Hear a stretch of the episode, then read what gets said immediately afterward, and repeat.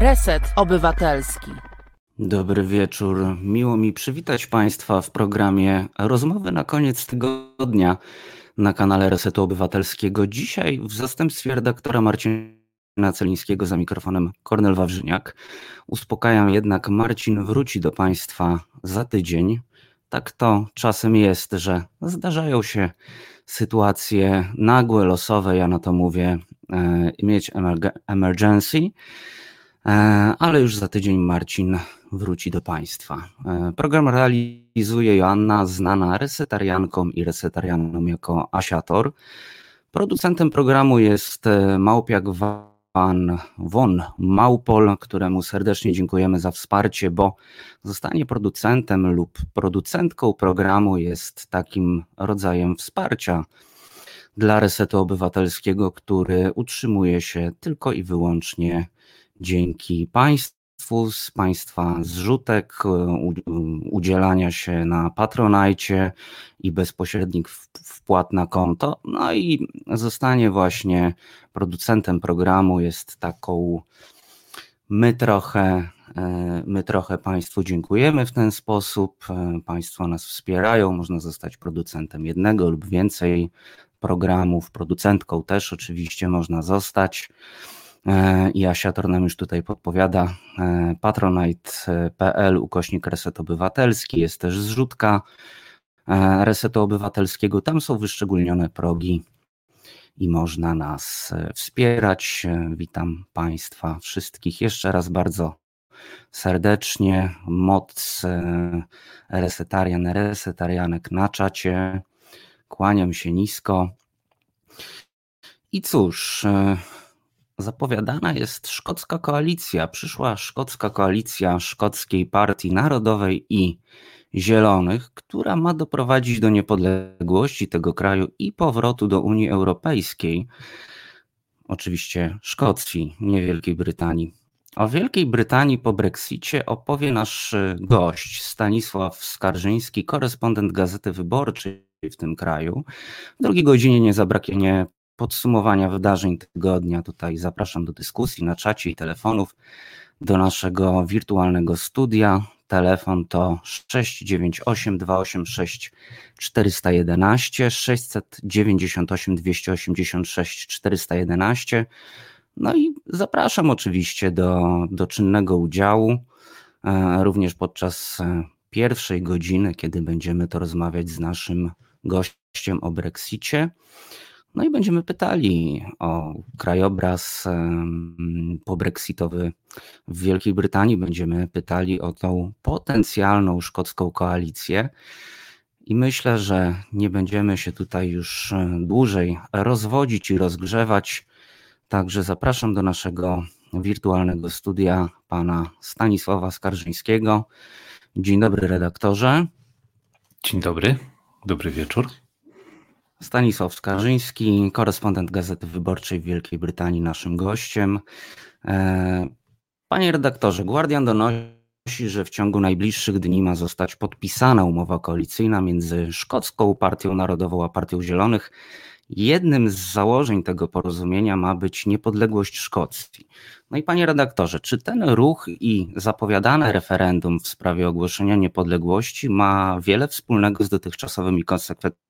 Konsekwencjami Brexitu dla Wielkiej Brytanii. E, pytanie jest też o to, czy Szkocja będzie chciała włączyć się na powrót do Unii Europejskiej.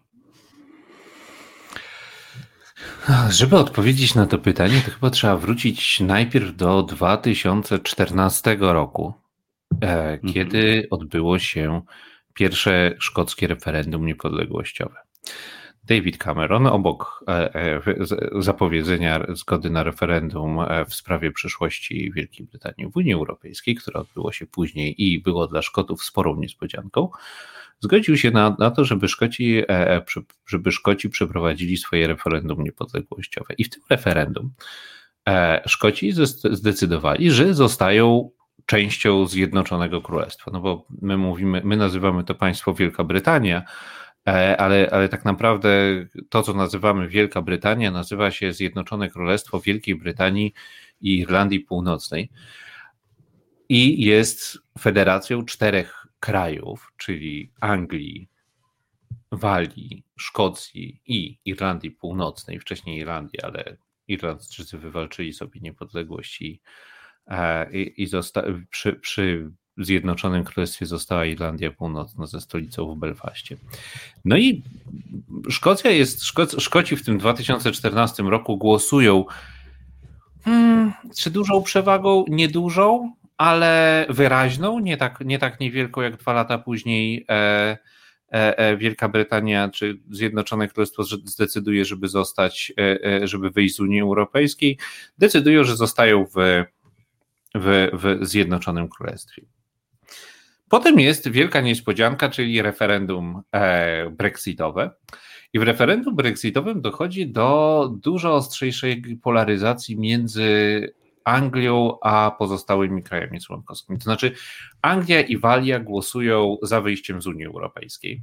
Przy czym Anglia mhm. głosuje, Anglia, która to jest, jeżeli w Zjednoczonym Królestwie mieszka 66 milionów ludzi, prawie 67, to Anglia to jest 55 milionów z nich. I tutaj niewielka większość, ale jednak taka, taka, no to jest w skali całego kraju to było 52%, tak? To sławne 52 do 48% głosuje za wyjściem z Unii Europejskiej. Na północy w Szkocji 66% głosuje przeciwko. Więc ta różnica między tym, czego chcą Anglicy, a tym, czego chcą Szkoci, jest drastyczna. Znaczy, jeżeli uznamy, że Anglicy może niewielką przewagą chcą wyjść z Unii Europejskiej, bo tutaj w Anglii to było chyba 54% za wyjściem, to oni przeważyli i pociągnęli za sobą Szkocję, Walię, Irlandię Północną, całe, całe państwo to jest w zasadzie głosowanie Anglików, którzy są po prostu największym z narodów tworzących Zjednoczone Królestwo.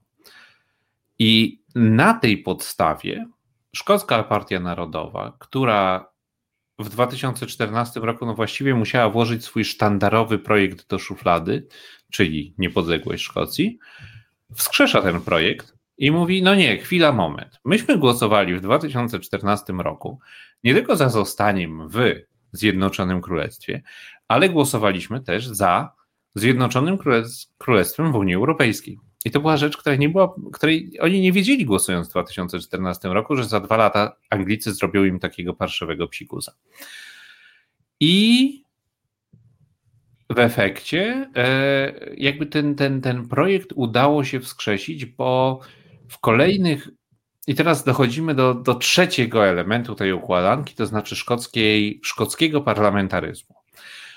Kiedy w, e, pod koniec XX wieku kraje członkowskie Zjednoczonego Królestwa dostawały coś, co się nazywa devolved governments, czyli byśmy nazwali to regionalizacją albo delegowaniem władzy na niższy poziom, e, na niższy poziom, e, nie wiem, na, na, poziom samorządowy, powiedzmy, tak? To kraje członkowskie, Walia, e, Irlandia Północna i Szkocja, powstały, powstały tamtejsze parlamenty i one dostały istotne kompetencje do władzy. E, są przeprowadzane wybory parlamentarne w tych krajach, które są osobne od wyborów do, West, do, do Izby Gminy, do Westminsteru. E, natomiast, czyli mamy parlament, mamy parlament w Cardiff walijski, mamy parlament w, zwany powszechnie Holyrood, to jest szkocki parlament, mamy wreszcie parlament e, północnoirlandzki Belfast. Tylko, że Oczywiście Anglicy, pisząc te zasady, napisali je tak, żeby bardzo trudno było jednej partii zdobyć większość parlamentarną. To nie są, to nie są szkockie wybory, to nie są takie wybory parlamentarne, jakie znamy z Polski, no może z Polski przed 2015 rokiem, e, ale e, takie wybory jakie znamy z Wielkiej Brytanii czy z takich normalnych demokracji, tam Anglicy trochę podkręcili te zasady. I to jest taka mieszana ordynacja wyborcza, która powoduje, że część mandatów obsadza się w jednomandatowych okręgach wyborczych, ale im więcej jedna partia dostanie w jednomandatowych okręgach wyborczych, tym mniej mandatów dostanie w proporcjonalnej części wyborów.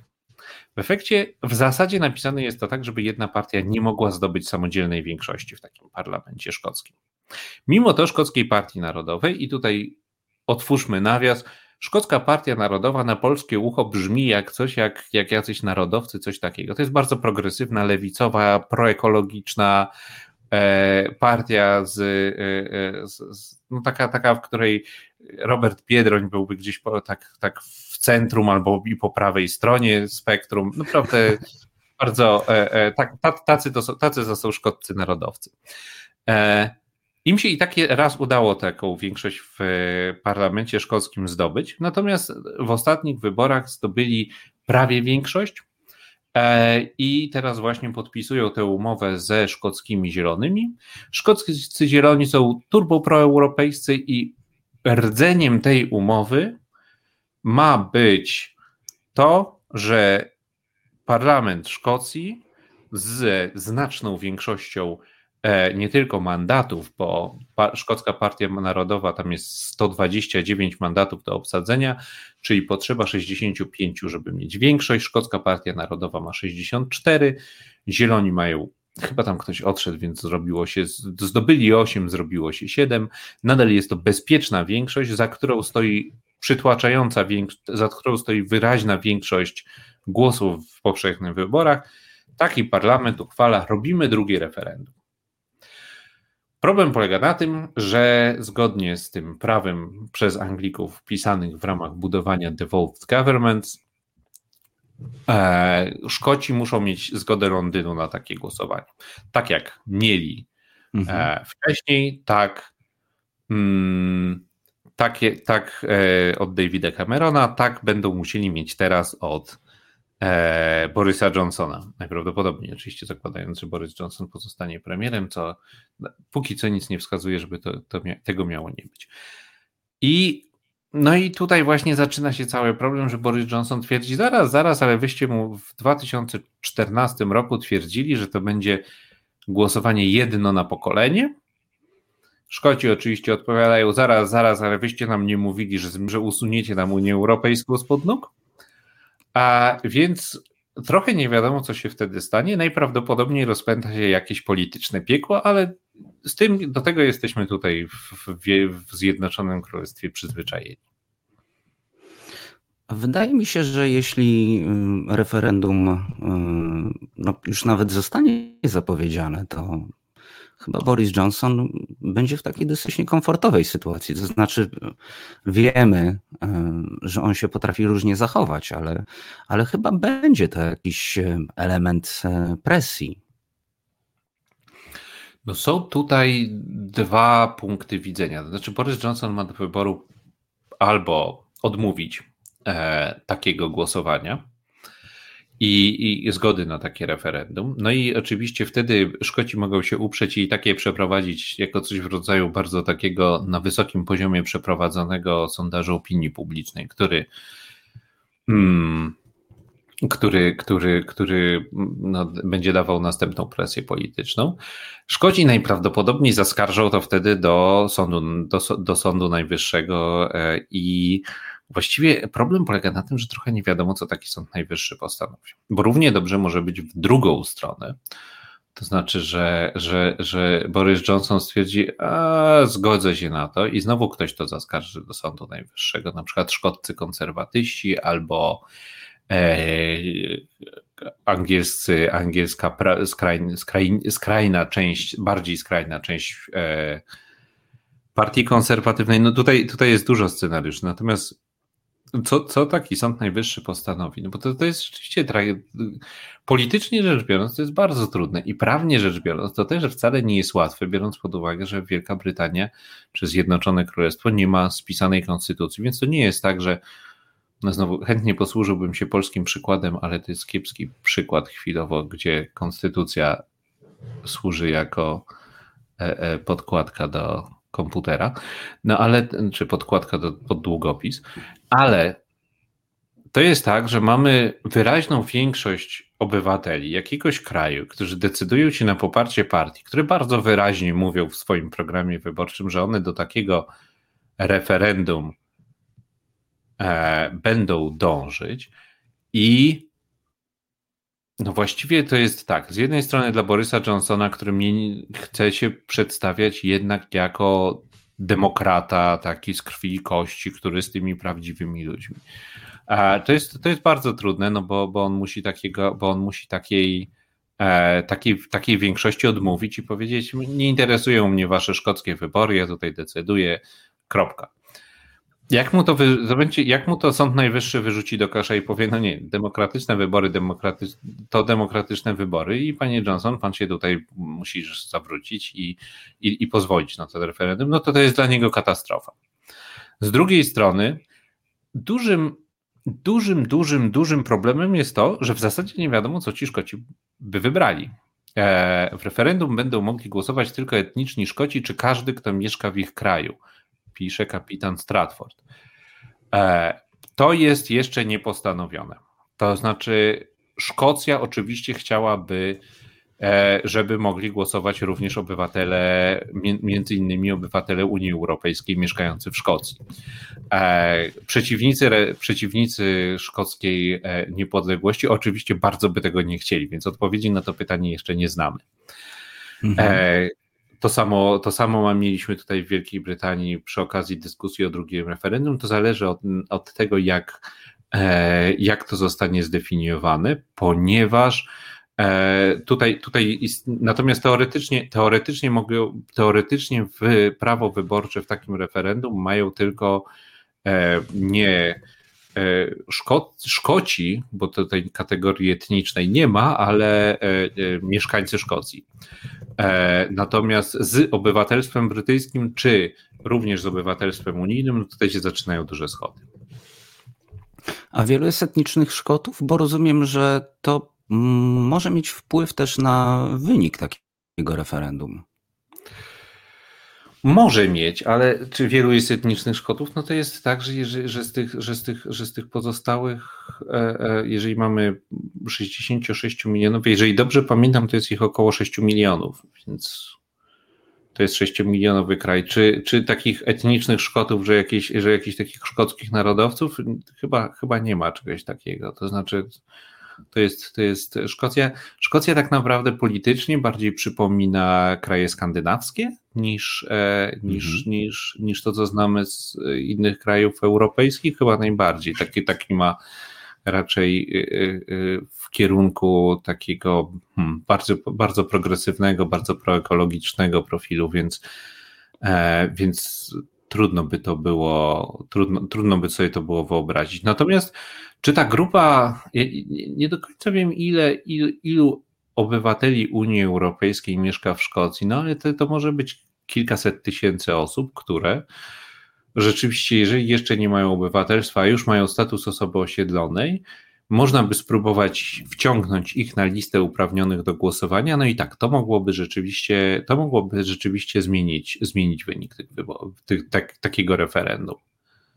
Natomiast sondaże pokazują albo rzeczy najróżniejsze, ale na pewno pokazują, że, że Szkocja jest bliżej niepodległości niż była w 2014 roku i niż była e, w e, i niż była w mm, podczas, podczas referendum e, brexitowego, kiedy wtedy właściwie ten temat tak wygasł, rozmył się i oni stwierdzili, no to musimy poczekać jeszcze jedno pokolenie, a może w ogóle nie warto się już bujać z tą niepodległością, to znaczy to jest piękny, to był piękny projekt, ale w zasadzie, jeżeli jesteśmy w Unii Europejskiej, to był trochę taki kasus jak z Irlandią, gdzie gdzie wielki spór między Irlandią a Irlandią Północną, granica ociekająca krwią, wejście do Unii Europejskiej tak naprawdę razem z porozumieniem wielkopiątkowym rozbroiły ten, ten, ten, ten konflikt. Oni, oni po prostu przestali czuć, że ta granica istnieje i Szkoci trochę tak samo mieli, że a w gruncie rzeczy to co za różnica. I, i, I w zasadzie, gdyby nie Brexit, nie rozmawialibyśmy dzisiaj o szkockiej niepodległości. Gdyby nie referendum brexitowe i wyjście z Unii Europejskiej, to dzisiaj ten temat zostałby prawdopodobnie przez Szkotów odłożony i mielibyśmy zupełnie inną politykę na północy. Panie redaktorze, zrobimy chwilę przerwy muzycznej i będziemy wracać do Państwa w rozmowach na koniec tygodnia na kanale Resetu Obywatelskiego. Słuchasz Resetu Obywatelskiego. Reset Obywatelski działa dzięki Twojemu wsparciu. Znajdź nas na zrzutka.pl. Wracamy do programu Rozmowy na koniec tygodnia na kanale Resetu Obywatelskiego. Dzisiaj w zastępstwie redaktora Marcina Celińskiego Kornel Wawrzyniak. Program realizuje Joanna. E, producentem programu jest e, Małpiak von Małpol. Naszym gościem jest Stanisław Skarżyński, korespondent Gazety Wyborczej w Wielkiej Brytanii. Rozmawiamy o Brexicie i sytuacji w Szkocji, gdzie Szkocja, Szkocka Partia Narodowa ma tak donosi Guardian, dogadać się z Partią Zielonych. W grę wchodzi referendum o ogłoszenie niepodległości Szkocji. Zapraszam do dyskusji na czacie i telefonów do naszego wirtualnego studia. Telefon to 698 286 411. Zapraszamy też do zadawania pytań na czacie. Panie redaktorze, mm, Zieloni i Partia Narodowa różnią się trochę między sobą, e, na przykład w kwestii stanowiska w sprawie eksploatacji pól naftowych na wodach otaczających Szkocję. I zastanawiam się, czy więcej jest różnic, czy więcej jest jednak podobieństw, które pozwolą się tym partiom, bo na razie to jest oczywiście potencjalne, Guardian o tym donosi, czy, po, czy pozwoli im się dogadać? Na pewno więcej jest różnic, z tym, że ja, jak ja to śledzę, to wydaje mi się, że problem polega na tym, że obie te partie zakładają, że uda się wywalczyć szkocką niepodległość. E, I w związku z tym de facto Szkot, hegemonia szkockiej partii narodowej, polityczna hegemonia, będzie musiała się zakończyć. No to jest trochę ten proces, który mieliśmy w Polsce po, po, po, po 89 roku, że jak ktoś wygrywa, tak, to, to musi się rozpaść, musi, musi się musi, musi dojść do jakiegoś, do jakiegoś roz, rozczłonkowania, że, że pojawią się nowe konflikty polityczne. Więc o ile wyobrażam sobie współpracę tych partii i to bez większego trudu na, na krótką metę, to rzeczywiście ten konflikt, żeby to, żeby to wyjaśnić.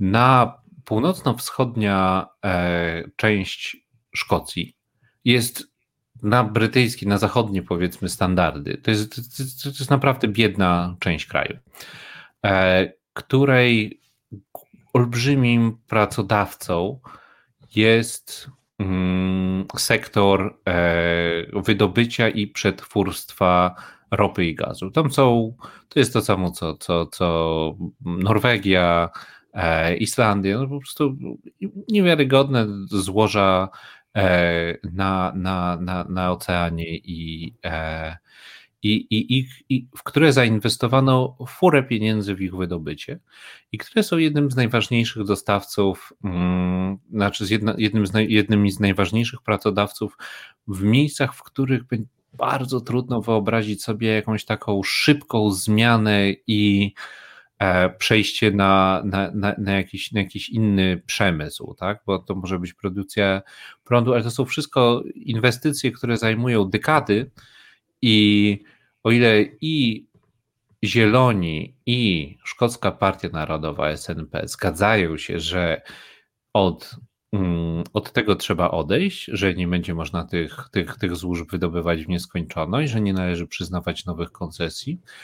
O tyle zieloni akcentują to, że trzeba właściwie z tym skończyć jak najszybciej, nawet za cenę dotowania tych e, społeczności na północy wprost z budżetu przez dziesięciolecia, a SNP jednak stoi na stanowisku, że trzeba z tego wychodzić stopniowo, że Szkocja i tak jest w awangardzie walki z globalnym ociepleniem i że, i że tutaj nie można, że tutaj, że tutaj nie można sobie strzelić w stopę, bo to może oznaczać e, brak poparcia politycznego dla takiego rządu i pójście trochę w ślady Margaret Thatcher i jej e, walki z przemysłem węglowym, że, że, że o, o ile zgadzamy się, że trzeba z przemysłem wydobycia i, i przetwórstwa ropy i gazu coś zrobić, o tyle nie można tego zrobić za szybko, bo to, bo to będzie spo, społecznie zbyt kosztowne. Przejdźmy teraz do krajobrazu na wyspach po Brexicie i tu takie pytanie pierwsze. Co pan, panie redaktorze, myśli o Brexicie? To jest tak, to jest pytanie, które e, e, ja, ja, ja wbrew pozorom nie jestem takim okropnym przeciwnikiem Brexitu, jakby się mogło wydawać. E, kiedy Marcin Cylicki zapraszał mnie do tej audycji, on napisał, że w TVP teraz e, ciurkiem lecą takie wiadomości, jak to po Brexicie Wielka Brytania zamieniła się w kraj mlekiem i miodem płynącym. E, I Wydaje mi się, że gdzieś po, w polskiej prawicy zaczęło kwitnąć takie, no jak Wielka Brytania wyszła, to my też możemy wyjść z Unii Europejskiej, zaraz skończą się dopłaty netto i my będziemy musieli zacząć dopłacać do tego interesu, finansować jakieś, jakieś e, e, e wioski w, w Chorwacji albo w Rumunii, to w ogóle nie ma sensu, wynośmy się z tej Unii Europejskiej, pa, pa, pa. I to jest takie tło, które pozwala mi powiedzieć, że ja uważam, że jeżeli kogoś w ogóle na całym świecie stać na taki niewiarygodnie ryzykowny eksperyment, jakim jest Brexit, to to jest Wielka Brytania. A pytanie o polexit bardzo dobrze pokazuje, jakie jest tło tej decyzji, bo nam się wydaje, że polexit to jest taki Brexit robiony w Polsce, a to jest nieprawda, bo Wielka Brytania jest jedną z największych gospodarek świata jedno, ona odpowiada, przed Brexitem odpowiadała za 17 do 19% europejskiego PKB. Jeden kraj.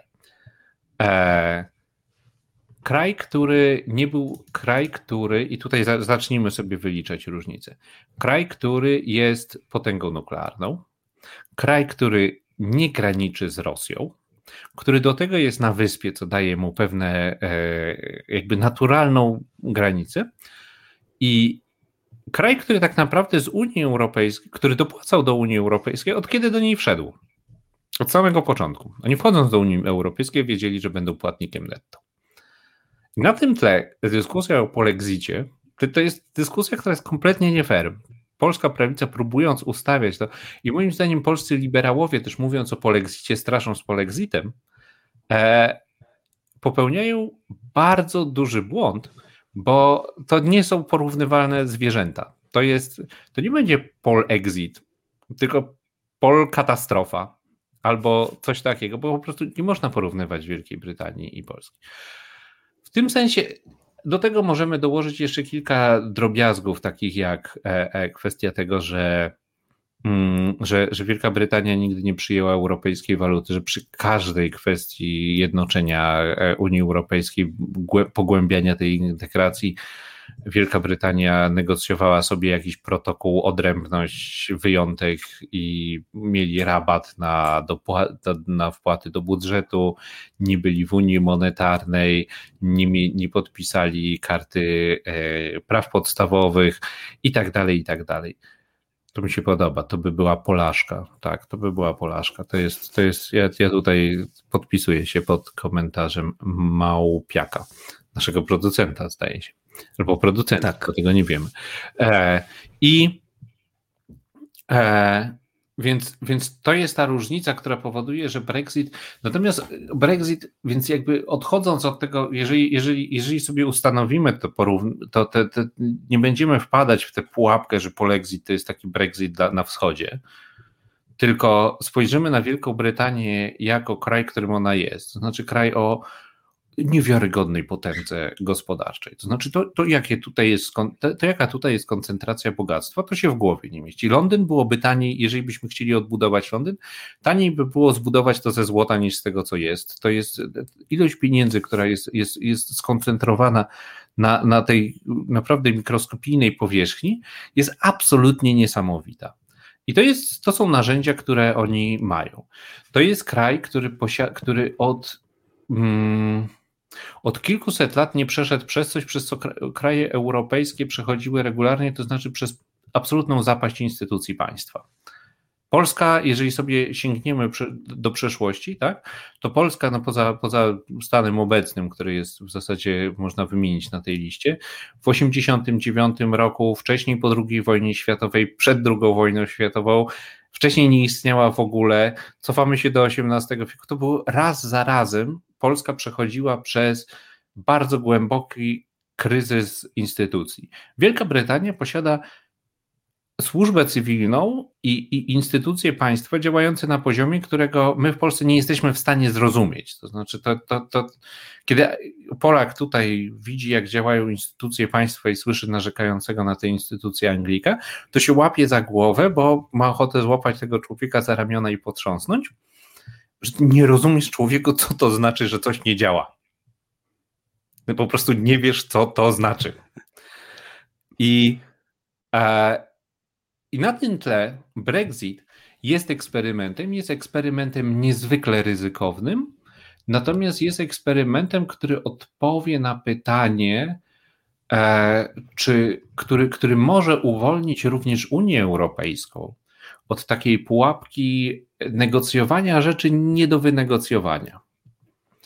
Bo Mm, i odpowiedzieć na pytanie, czy dla Unii Europejskiej również nie byłoby lepiej posiadać niezrzeszone w, jakby formalnie kraje, które by były do pewnego stopnia peryferyjne, a do pewnego stopnia e, byłyby takimi drzwiami, tylnymi furtkami do Unii Europejskiej, że to może działać wcale nie najgorzej, zarówno z punktu widzenia Unii Europejskiej, jak i z punktu widzenia E, jak i z punktu widzenia mm, Wielkiej Brytanii, która może wtedy wypracować taką pozycję. No, oczywiście to jest, to, jest coś, o czym, co, co, co, mm, co tutaj konserwatyści tak lansują, takiej pozycji takiego Szanghaju Europy, tak?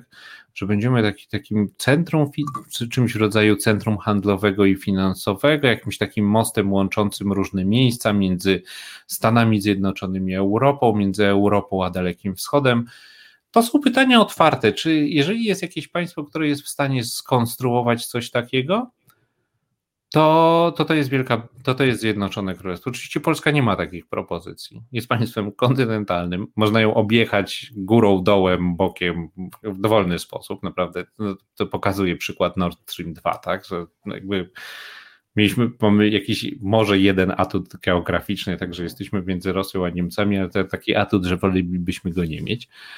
E, więc w tym sensie ja nie jestem takim przeciwnikiem Brexitu.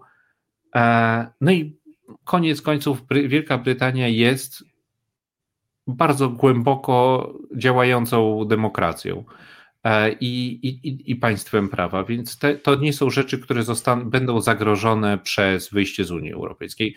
Wielka Brytania nie potrzebuje Unii Europejskiej, żeby E, żeby zachowywać standardy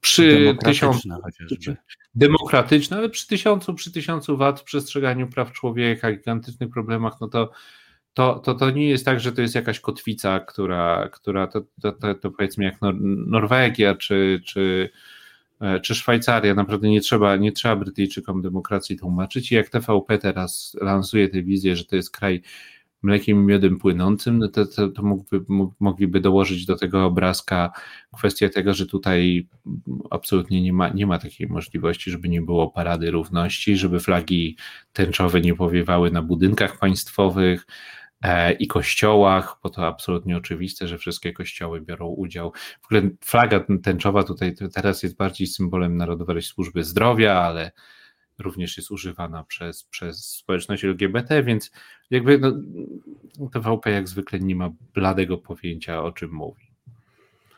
Sinsiul Złoty pisze peryferium.pl i peryferium H. E, co to jest H? Uwiera Unię, bo peryferia nie pojmują idei Unii Europejskiej. H to jest Hungary, to będą Węgry. Pewnie Hungary, tak. Tak. No to jest pewien problem, prawda? To znaczy, że, że, że jakby ja mam wrażenie, że jeżeli spróbujemy to sobie w kategoriach wartości przedstawić, to, e, to Zjednoczone Królestwo jest, będzie państwem europejskim, czy będzie w Unii Europejskiej, czy nie, a Polska obecnie, obec, w stanie, którym jest obecnie, jest państwem zdecydowanie mniej europejskim niż, niż Wielka Brytania, mimo że w Unii Europejskiej jest. I to jest problem. To jest, to jest problem, z którym który, który łatwo łatwo sobie Brexitem wycierać usta, ale jeżeli Brytyjczykom uda się to, co partia konserwatywna sobie marzy, no to, to oni mogą rzeczywiście zbudować fundamenty wzrostu gospodarczego i potęgi handlowej na następne, no, no do końca wieku, tak? I to, to rzeczywiście może im się udać. To się odbędzie dużymi kosztami, to się w ogóle nie musi udać. Absolutnie jakby szanse na to, jeżeli mnie zapyta pan redaktor, jakie są szanse na to, że im się to uda, to powiem, że niewielkie. Natomiast z drugiej strony stać ich na to. Są tak potwornie bogaci, że mogą, e, że mogą cały ten eksperyment przewalić, zmienić rząd, wrócić do Unii Europejskiej i powiedzieć, no trudno, nie udało się. I to jest jeszcze jedna rzecz, która różni Wielką Brytanię i Polskę e, i Brexit polexitu, że Brytyjczycy zawsze mogą wyrzucić Borisa Johnsona i konserwatystów z pracy, z pracy i nikt nie będzie, się, nie, nie będzie żadnego problemu z tym, żeby Wielka Brytania wróciła do Unii Europejskiej. Oni mogą być trochę nieufni. Natomiast Polska może teraz zmienić rząd, e, ale to odium tego, tego, tego, tego, tego podłego, głupiego dziecka, które się nie umie zachować i na które będzie trzeba zawsze uważać i w ogóle nie można, na, na kraju, kraju, na który w ogóle nie można liczyć, z nami zostanie. Redaktorze, już któryś raz na czacie pojawia się kwestia tych pustych półek w sklepach, więc zapytam o to, bo media donosiły tak gdzieś pod koniec lipca i brytyjska prasa też e, pisała o pingdemii, czyli takim zjawisku pustych półek w supermarketach z powodu niedoborów związanych z Brexitem i problemów z koronawirusem. Jak to jest z tymi pustymi półkami? A, no rzeczywiście, to znaczy jak, jak chodzę do sklepu, to, to nie jest tak, że puste półki w sklepie. Też, też mam wrażenie, że to odsyła na, w naszej zbiorowej wyobraźni, odsyła do schyłkowego PRL-u, wchodzimy do sklepu, a tam ocet, prawda? I... Ja pamiętam takie puste półki podczas pierwszego lockdownu, które widziałem tylko w mediach. Bo, tak. bo w sklepie nie. Tak, więc to jest, to jest pewien problem, który się. Yy, to znaczy, rzeczywiście nałożyły się, znaczy Brexit spowodował kłopoty z zaopatrzeniem, e, bo, bo, bo rzeczywiście ilość tych odpraw, ale to raczej działa w drugą stronę. To znaczy, raczej brytyjscy producenci żywności mają problem z, ze sprzedawaniem swoich towarów na kontynent e, niż w drugą stronę. Mm, i, i, I, dotyczy to przede wszystkim żywności, świeżej żywności. To znaczy, jeżeli, no jakby wcześniej było tak, że pakowało się po prostu ciężarówkę pomidorów w Hiszpanii, ciężarówka pomidorów jechała, dojeżdżała do jakiegoś centrum logistycznego w Anglii, pomidory rozładowywano i jechały, nigdzie się nie zatrzymywała po drodze. Wjeżdżała na, na, na prom, czy wjeżdżała na pociąg, który jechał pod e, tunelem, pod e, kanałem La Manche i, e, i tyle. Teraz trzeba wypełnić sporo papierkowej roboty, żeby ta ciężarówka mogła pojechać, opłacić odpowiednie cło i tak dalej. Więc to powoduje, że są opóźnienia. Na, na to nałożyła się e, pandemia, która spowodowała, że przez przez ostatnie 18 e, miesięcy Brytyjczycy kupowali w sklepach wszystko to, co zjedliby w restauracji, więc jakby e, zmiana w tym łańcuchu logistycznym stojącym za zaopatrzeniem 66 milionów ludzi w żywność była monstrualna. Więc nie było nic, do tego dochodziły te sezonowe paniki jak z papierem toaletowym. Rzeczywiście papieru toaletowego przez no, dobre dwa tygodnie nie było w sklepach, a jak się pojawił, to był reglamentowany nie więcej niż e, e, dwa opakowania. Tak? E, było to dość zabawne, ale wynikało to z głupiej paniki, że po prostu jak, się, jak ludzie zaczęli coś kupować, to jak dostali małpiego rozumu, to kupowali to jako pętani. I rzeczywiście nie było takiej drogi, drogi żeby. No, ale z drugiej strony papier toaletowy jest po pierwsze tani, więc nikogo nie boli, żeby zainwestować w papier toaletowy, po drugie się nie zepsuje, więc można go mieć w domu ile się ma ochotę. Więc jak poszedł komunikat, że wykupują papier toaletowy, to to, doszło, to doszło do, do, do, do, do, dość zabawnej sytuacji na, w ekonomii papieru toaletowego. E, mieliśmy, chyba dawno nie mieliśmy takiej ciekawej paniki konsumenckiej. Natomiast e, teraz ostatnio Boris Johnson popisał się, e, tutaj Anglicy łapią zgodnie popierający partię konserwatywną czy nie, łapią się za głowę, bo rzeczywiście kiedy 19 lipca zniesiono pozostałe obostrzenia, od 19 lipca nie ma obowiązku noszenia maseczek, puby, restauracje, kluby nocne, wszystko to działa normalnie. Można tam wejść bez maseczki, można, e, e, można, można stać przy barze, można podskakiwać i się przytulać, wszystko wolno. E, teatry i kina mają, mogą sprzedawać bilety do ostatniego miejsca, no, jest tak jak przed pandemią. Natomiast jedna rzecz, która została, zostały obostrzenia na granicy, które potem stopniowo luzowano i które się zmieniają cały czas, więc w ogóle nie warto o tym gadać. Tylko przed podróżą trzeba sprawdzić, co aktualnie obowiązuje. E, natomiast została, e, zostało coś, co tutaj ochrzczono pingdemią. E, mianowicie Anglicy mają aplikację do śledzenia kontaktów. Aplikacje na telefony, instaluje się aplikację, skanuje się kody QR w różnych miejscach, w których się przebywa i, te, i, te, i tymi kodami można wiedzieć, gdzie ludzie przebywali w danym czasie, w jednym czasie. Zrobił się problem, ponieważ razem z ze zniesieniem obostrzeń oraz z Mistrzostwami Europy w piłce nożnej, które się w dużym stopniu do tego przyłożyły, bo Anglia doszła do nich w finale, więc ludzie gremialnie gromadzili się w pubach. E, razem z tym powstał problem, mianowicie tych, te, te, tych notyfikacji, że musisz się izolować, zrobiła się nieprawdopodobna ilość. Był taki tydzień, że milion ludzi w kraju dostało informację, że muszą przez 10 dni siedzieć w domach. I jak tak przez parę dobrych tygodni, po, po, po 6, 500, 600 tysięcy do miliona ludzi dostawało takie powiadomienie, to rzeczywiście zabrakło rok do pracy. E, bo to zdziesiątkowało ludzi, szczególnie tych, którzy często bywają w jednym miejscu, na przykład w sklepie, e, w restauracji, kierowców, którzy byli w różnych centrach logistycznych. Ci ludzie, wszyscy ludzie dostawali informację, że muszą siedzieć w domu.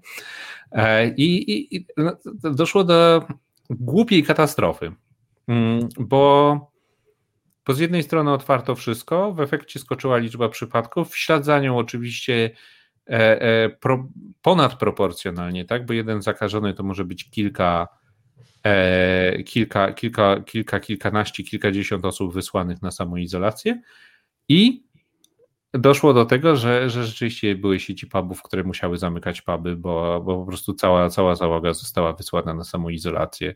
Były sklepy, które się musiały zamknąć. Po prostu i rzeczywiście łańcuchy logistyczne, wszyscy pracownicy magazynów, jeżeli jeden z nich dostał potwierdzenie zakażenia i to było niezależnie od tego, czy człowiek jest zaszczepiony, czy nie. Więc to był trik, który spowodował, że to w zasadzie przeszło przez, jak taki, jak taki, jak taki, taki, taki walec przeszło przez tę gospodarkę, ale teraz już się kończy, bo po pierwsze zmieniono coś tam w tej aplikacji, że nieco zaostrzono te kryteria, żeby, one nie, żeby to nie było takie łatwe zostać pingniętym. Z drugiej strony w połowie sierpnia wchodzi wchodzi zmiana, która spowoduje, że ludzie w pełni zaszczepieni już nie będą musieli się samoizolować.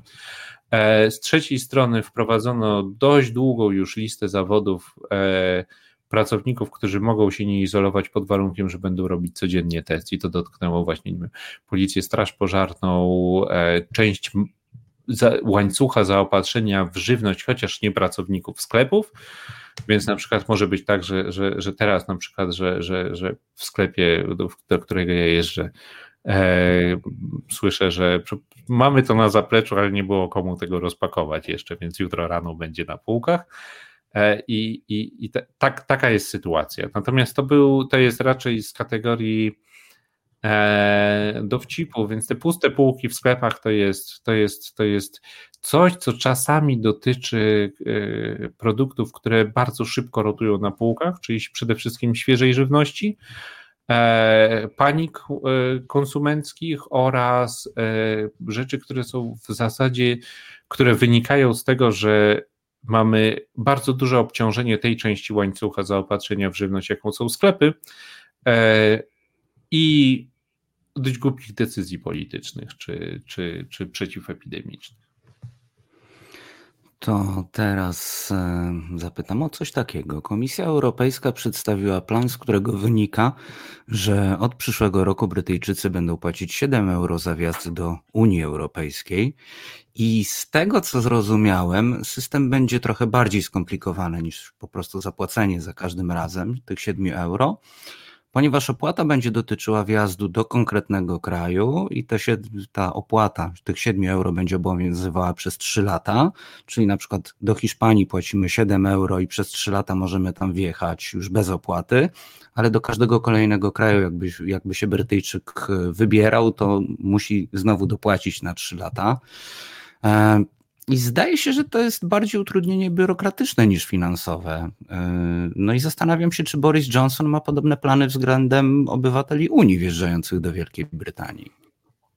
Znaczy, e, nie, nie ma. O ile, o ile wiadomo, rząd w Londynie nadal stoi na stanowisku, że wizy będą, mm, że nie będzie wymagał wiz dla pobytów, nie będzie wymagał, przepraszam, wiz dla pobytów turystycznych i i, i, innych krótkoterminowych pobytów i że te, że te wizy będą przyznawane, jakby to prawo, że, że nie będzie wiz i, i że to będzie bezpłatne. Unia Europejska rzeczywiście chce, chce to odwrócić, chociaż moim zdaniem jest to, jest to jakiś element sporu, negocjacji z, z, z hmm, z Wielką Brytanią dotyczącego Irlandii Północnej i prób przez Wielką Brytanię przepisania tego traktatu północnoirlandzkiego. Ale jeżeli tak by było, no to, no to z tutejszego punktu widzenia to jest tak, jakby ktoś nas poprosił o 3,50 za wizę, więc myślę, że. klimatyczna, można nawet powiedzieć. Coś, coś takiego. To jest tak. popularne, to gdzieś tam 2 zł tak, do tak. opłaty klimatycznej. Tak, więc to, więc to jest coś takiego, co, z czym Brytyjczycy pewnie tam chwilę ponarzekają, znaczy ponarzekają, ale tak naprawdę dla nich nie ma to, nie ma to większego znaczenia. Więcej problemów wynika z tego, że Brytyjczycy nadal z dużym trudem przyjmują do wiadomości, że, że, że, że, muszą iść do bramki non-EU, bo, bo, się przyzwyczai, coś im się nie chce, ten Brytyjczyk. Eee, nie chce, im, nie chce im się ten Brexit przyjąć. E, Psalm 69 na naszym czacie, który z tego co wiem mieszka w Wielkiej Brytanii, pisze, że branża muzyczna najbardziej odczuwa Brexit. Tak, to prawda. Dla artystów to jest rzeczywiście dramat, ponieważ e, no, znaczy teraz zaczyna być, bo tak naprawdę pandemia to, to, jest, to jest duży problem z Brexitem, e, że pandemia go przykryła. To znaczy, kiedy Wielka Brytania weszła z Unii Europejskiej, jednocześnie wchodząc w bardzo głęboki lockdown, na kontynencie było to samo i różne sektory gospodarki, które które normalnie byśmy momentalnie zauważyli, gdzie są błędy, gdzie były wady, gdzie, gdzie są jakieś niedociągnięcia w tej umowie. E, tego nie było widać przez pandemię. To znaczy, właśnie na przykład kwestia transportu żywności. Do jakiego stopnia odpowiada za to Brexit, do jakiego stopnia odpowiada za to e, pandemia, brak pracowników, który był odczuwalny na całym kontynencie w przedsiębiorstwach zajmujących się żywnością. Znaczy Hiszpanie mieli naprawdę potężne problemy z obsłużeniem zapotrzebowania e, i problem polega na tym, że właśnie branża muzyczna czy artyści to jest branża, którą Brexit dotknie bardzo, bo żeby koncertować na kontynencie, e, brytyjscy artyści muszą mieć, e, muszą mieć wizę żeby e, koncert, żeby europejscy, żeby ściągnąć europejskiego wykonawcę na wyspy, trzeba mu wyrobić jakieś papiery. Jest to jakiś absolutny absurd i podejrzewam, że, że jest to jedno z bardzo licznych niedociągnięć Brexitu i prędzej niż później to zostanie zmienione, bo, bo to nikomu nie służy, kosztuje pieniądze i, i, i wytwarza niepotrzebne napięcie, natomiast no, na teraz rzeczywiście sytuacja muzyków i innych artystów jest, jest niegodna zazdroszczenia. No to myślę, że spotyka muzyków na całym świecie. E, I mam jeszcze takie pytanie, mm, ponieważ trochę ostatnio rozmawiałem też e, z takim e, moim starszym kolegą, który ma właśnie syna, który idzie na studia. E, I podobno ubyło z powodu Brexitu studentów. Liczba aplikacji na brytyjskie uniwersytety e, złożonych przez kandydatów z krajów Unii Europejskiej zmniejszyła się o 43%. E, I żeby było ciekawiej w przypadku Polaków, ten spadek jest jeszcze wyższy i wynosi 73%. Tutaj o co chodzi? Do 30 czerwca, gdy upłynął termin składania aplikacji na uniwersytety, na zbliżający się rok akademicki, czyli 21-22, e, kandydaci z krajów e, Unii złożyli 28 400 wniosków, podczas gdy rok wcześniej było to prawie 50 tysięcy wniosków. Tak wynika z opublikowanych w ten czwartek, który teraz był, danych UCAS, organizacji zajmującej się obsługą procesu rekrutacji na brytyjskie uniwersytety. I podobno jest to najniższa liczba podań od 2006 roku. To mnie akurat zupełnie nie dziwi, bo tutaj za tym niestety stoi bardzo świadoma decyzja brytyjskiego rządu, to znaczy o zmianie mechanizmów finansowania e, studiów na europejskich uczelniach, na brytyjskich uczelniach. One e, zrobiły się bardzo drogie.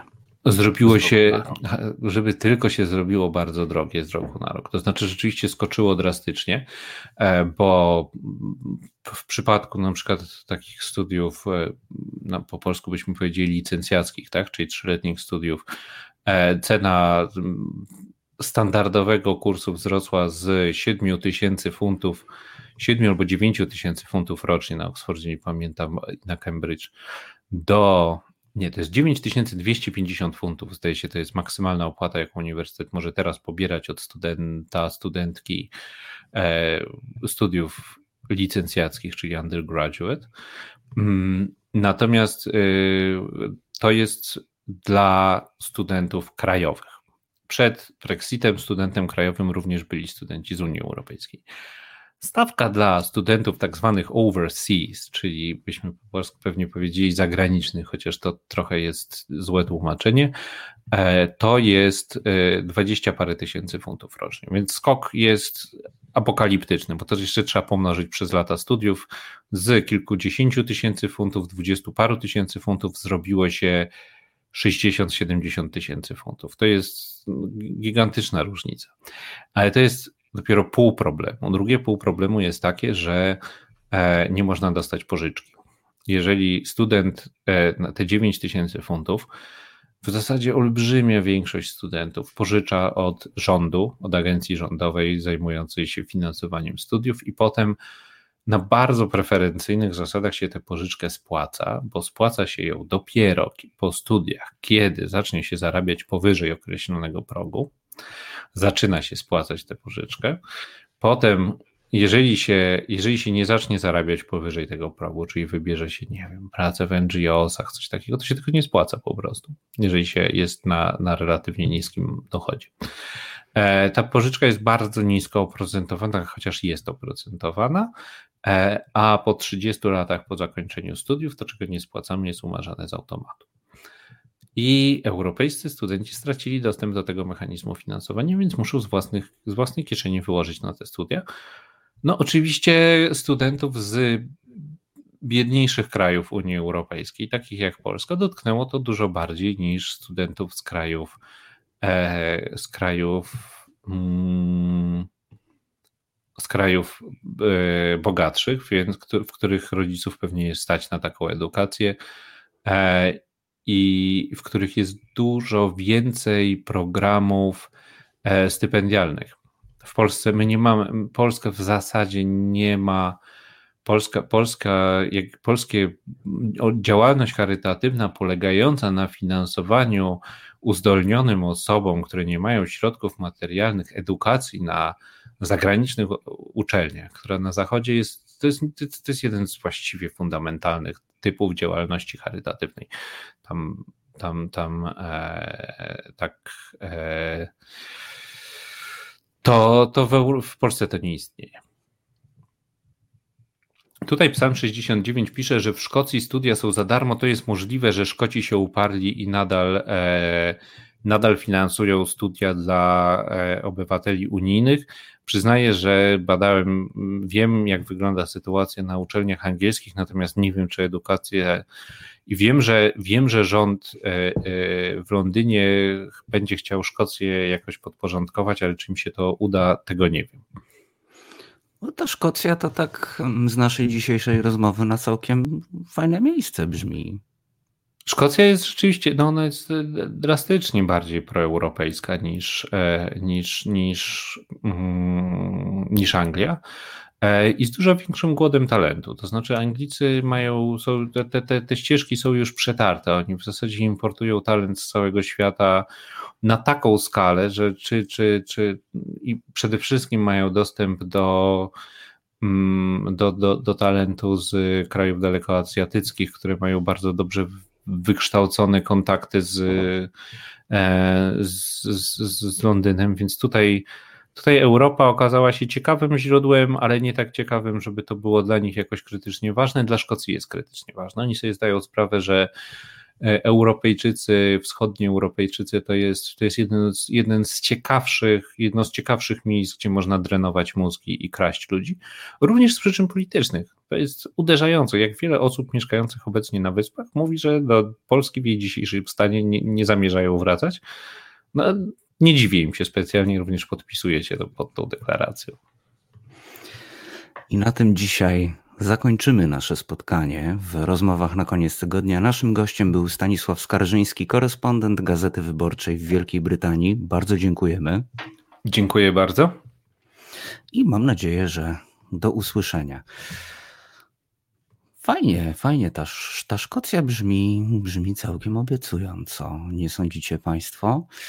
I zgodnie z obietnicą, e, e, już za chwilę będziemy rozmawiali o tym, co w minionym tygodniu się działo, co, mm, co nas zaciekawiło, a raczej co Państwa zaciekawiło i co, co mnie udało się przez ten tydzień wyłuskać, no bo przecież niedzielnej tradycji stać musi się zadość. To już za chwilę w rozmowach na koniec tygodnia na kanale Resetu Obywatelskiego.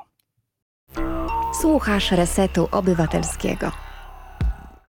Znudzeni mainstreamowymi newsami? Czas na Reset Obywatelski. Zaangażowane dziennikarstwo. I wracamy do rozmów na koniec tygodnia. Dzisiaj w zastępstwie redaktora celnickiego Kornel Wawrzyniak Asiator za sterami, a producentem naszego programu jest Małpiak Won Małpol. Dziękujemy za to wsparcie. Wspierać nas można zostając producentem, choć nie tylko. Wszystkiego się możecie Państwo dowiedzieć na stronie Resetu Obywatelskiego www.resetobywatelski.pl. Można też wejść na naszą zrzutkę o, ja jestem fanem googlowania sobie, więc wystarczy wgooglać, wygooglać wuj, wujka, Google, zapytać. E, ale Asiator mi podpowiada zrzutka.pl ukośnik z ukośnik reset obywatelski, może być też patronite, e, patronite.pl ukośnik reset obywatelski, można też nas wspierać bezpośrednimi wpłatami na konto. Wpisując w tytule wpłaty darowizna na cele statutowe Reset Obywatelski, tu mi pasek trochę ucieka, darowizna na cele statutowe Reset Obywatelski na konto Fundacji Arbitror, a jeśli chcecie zostać producentami, to dopiszcie jeszcze do tego, że na producenta. No i żeby tradycji niedzielnej stało się mm, zadość, teraz e, przyjrzymy się, co w minionym tygodniu, co, e, co się wydarzyło, co się wydarzyć ma lub miało się wydarzyć. I wiadomość z dzisiaj. Warszawska mm, Wyborcza donosi Stowarzyszenie Roberta Bąkiewicza straciło miejsce lokal w Warszawie media narodowe wstrzymują emisję. I muszę powiedzieć, że to mm, e, ta informacja dzisiaj rozbawiła mnie i to nie dlatego, że jestem takim um, zacietrzewionym e, złośliwcem, tylko w zeszłym tygodniu byłem jak w przeglądarkach internetowych e, w trybie incognito na organizowanym przez pana Roberta Bąkiewicza e, wydarzeniu czyli marszu, bo on chyba tylko się zajmuje marszowaniem. Więc pan Bąkiewicz urządził marsz z okazji powstania warszawskiego. No i co usłyszeliśmy? Ano usłyszeliśmy frazę sparafrazowaną, a mianowicie, że Trzaskowski musi odejść. I patrzcie Państwo, mija tydzień i okazuje się, że to Bąkiewicz musi odejść. Ale sprawa jest, sprawa jest oczywiście złożona, bo tak jak rozmawialiśmy w środę w programie Nieco Jaśniej,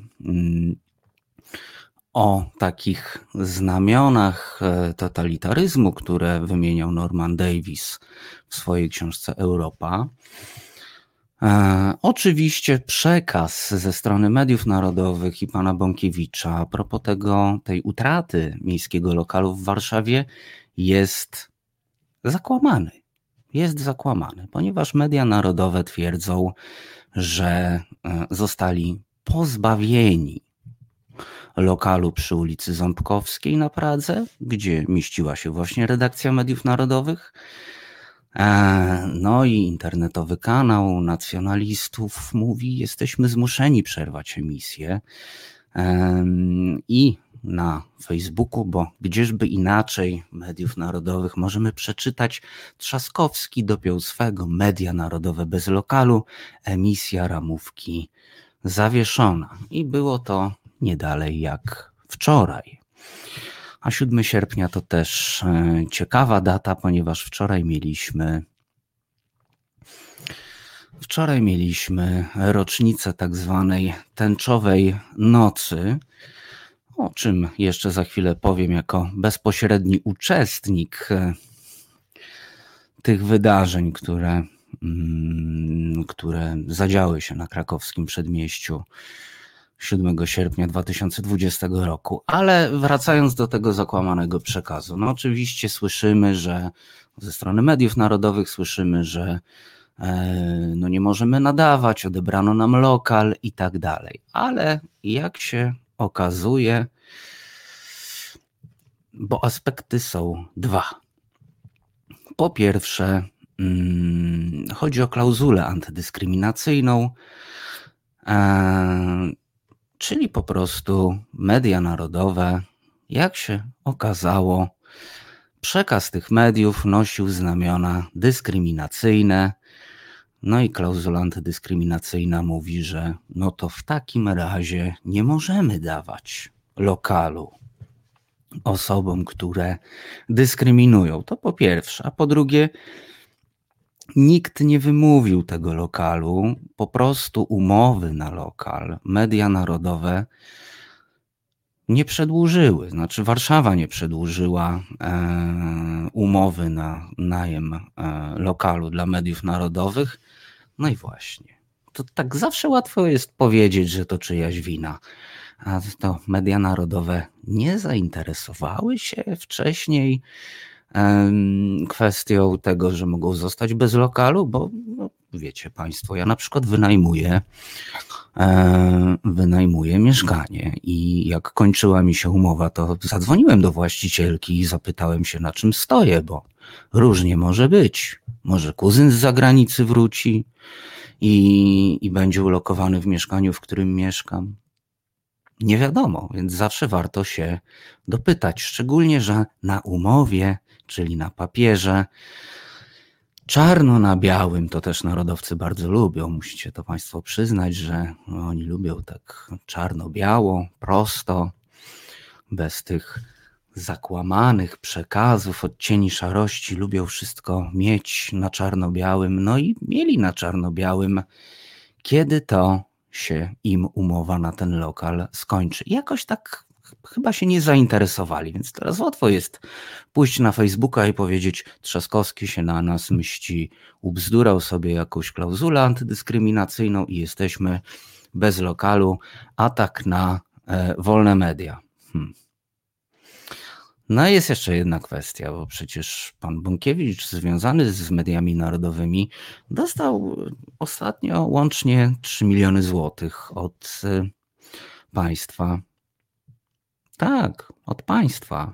mm, nie tylko od państwa jako tego e, bytu, w którym funkcjonujemy, ale również od państwa, z państwa kieszeni e, i z mojej również wyłożyliśmy 3 miliony złotych na działalność pana Bąkiewicza i jakoś tak e, jakoś tak wyszło, że nawet lokalu sobie nie jest w stanie załatwić. Ba, w zeszłym tygodniu podczas tej mm, imprezy, która bardzo, muszę to przyznać, e, bardzo, bardzo psuła tę doniosłość chwili związaną z powstaniem warszawskim, z tą rocznicą, szczególnie swoją przaśnością. Właśnie też tydzień temu usłyszałem mm, z tej trybuny że nagłośnienia też Trzaskowski nie dał i dlatego takie kiepskie. Ja mam wrażenie, że ktoś nie potrafił go ustawić, bo taka całkiem solidna kolumna tam wisiała na takim wysięgniku. Przyjechał taki, taki, taki pojazd, który robił za scenę, był ten wysięgnik i tak przemawiających tak było kiepsko słychać i ten taki zabieg, można powiedzieć, trochę propagandowy, że tutaj nie, nie zadbano o nas podczas takiej rocznicy, żebyśmy mogli tu przemawiać. I oczywiście oprócz prezydenta miasta, no to jakoś tak, jakoś tak wszystko popsuł cały ten misterny plan tego, że tak nas nie słychać, mimo że mamy taką dobrą kolumnę, no ale przecież Trzaskowski powinien lepszą kolumnę dać. To wszystko popsuł raper. Raper był fatalny, ale to jest inna kwestia, ale mm, zresztą nie zapomnę mu nigdy tego, co usłyszałem. E, I mam nadzieję, że nie dotknie mnie żadna choroba neurologiczna, która będzie powodowała, że za kilka lat będę na przykład to, będzie mi się wydawało, że słyszę to przez ścianę, co on tam nawijał. E, ale odchodząc już od rapera, no, no jakoś, jakoś tak e, jakoś takim to wszystko popsuł ten raper, bo tych przemawiających tak było kiepsko słychać, a potem e, wyszedł, wyszedł, wyszedł ten nieszczęsny raper i jak nawinął, to słychać było wszystko. Na nieszczęście, ale rzeczywiście słychać było wszystko, więc może ktoś tam nie potrafił kurka przekręcić, więc w ogóle się zastanawiam, tak no, nie za bardzo zaglądałem do mediów narodowych, ale zastanawiam się, że jeśli Państwo widzieliście e, coś takiego, że oni mają jakieś kłopoty techniczne, to może były one jednak po ich stronie, bo jak e, mówił też e, mój serdeczny kolega, z którym pracowałem w studiu nagraniowym jako młodszy realizator, to była pierwsza zasada. Nie zasada znajomości muzyki, nut, e, rozróżniania instrumentów, mm, tylko pierwszą zasadą było znaj swój sprzęt. Znaj, znaj, znaj swój sprzęt. I to też mi się jakoś zgrywa z tą e, umową na lokal, bo jakoś tak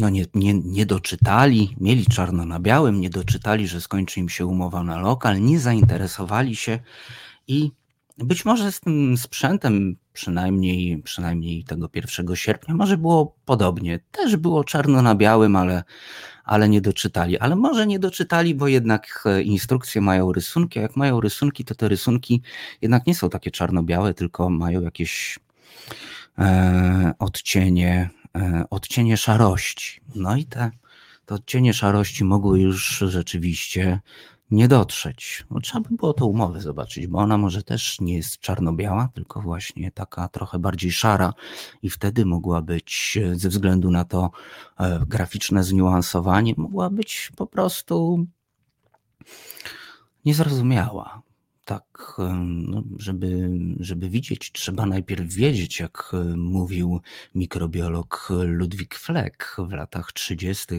XX wieku, jeszcze przed wojną, więc może ludzie nieprzeszkoleni w widzeniu jakichś szarości, jakimś zniuansowaniu, mają też po prostu kłopot ze wszystkim tym, co nie jest również w druku bardzo czarno, bardzo białe. No tutaj też dochodzi, znaczy oni jeszcze jeden kolor widzą, bo tutaj Dominik pisze, że e, czerwono-biała jest umowa. To też była taka sytuacja e, w zeszłą niedzielę, że e, pan Bąkiewicz pewnych rzeczy chyba jednak nie rozumie, ponieważ była kontrmanifestacja pod sądem w Warszawie i tam stali ludzie z białymi różami. No i te białe róże, jak dobrze Państwo wiecie, są przecież symbolem antyfaszystowskim. I Bąkiewicz tam podbił do tych e, ludzi, którzy stali z tymi białymi różami i milczeli, i mówi tak: No, mam nadzieję, że w przyszłym roku to jednak przyjdziecie tutaj Państwo e, z białymi i czerwonymi różami. Trochę to zabawne, a trochę straszne, prawda?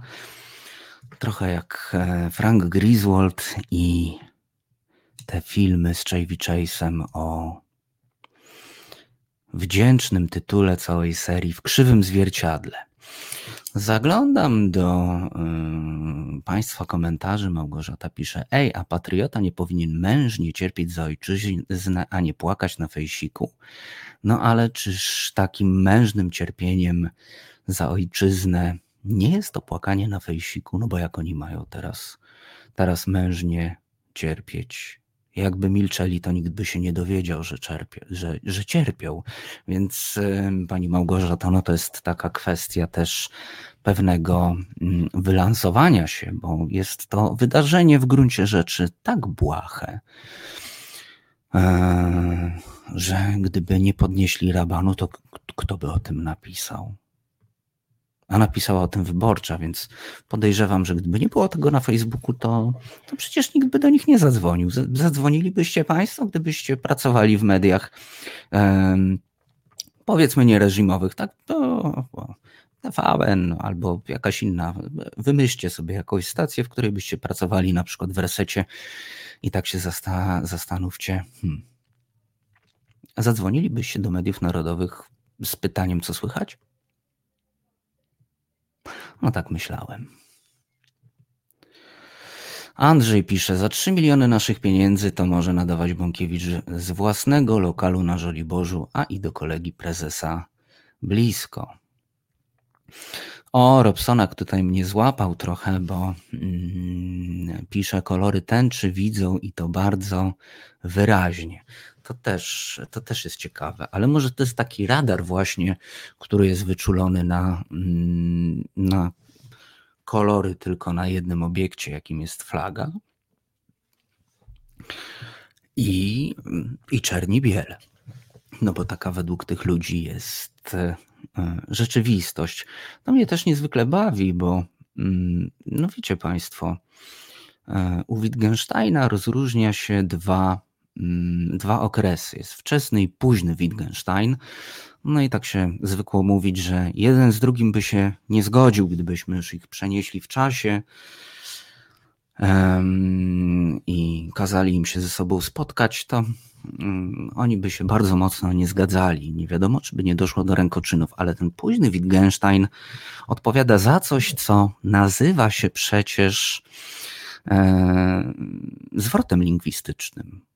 Wittgenstein e, wpadł na to już bardzo przecież dawno temu, że język przecież, bo ta czerń i biel, o której mówię, to jest oczywiście takie podejście do języka.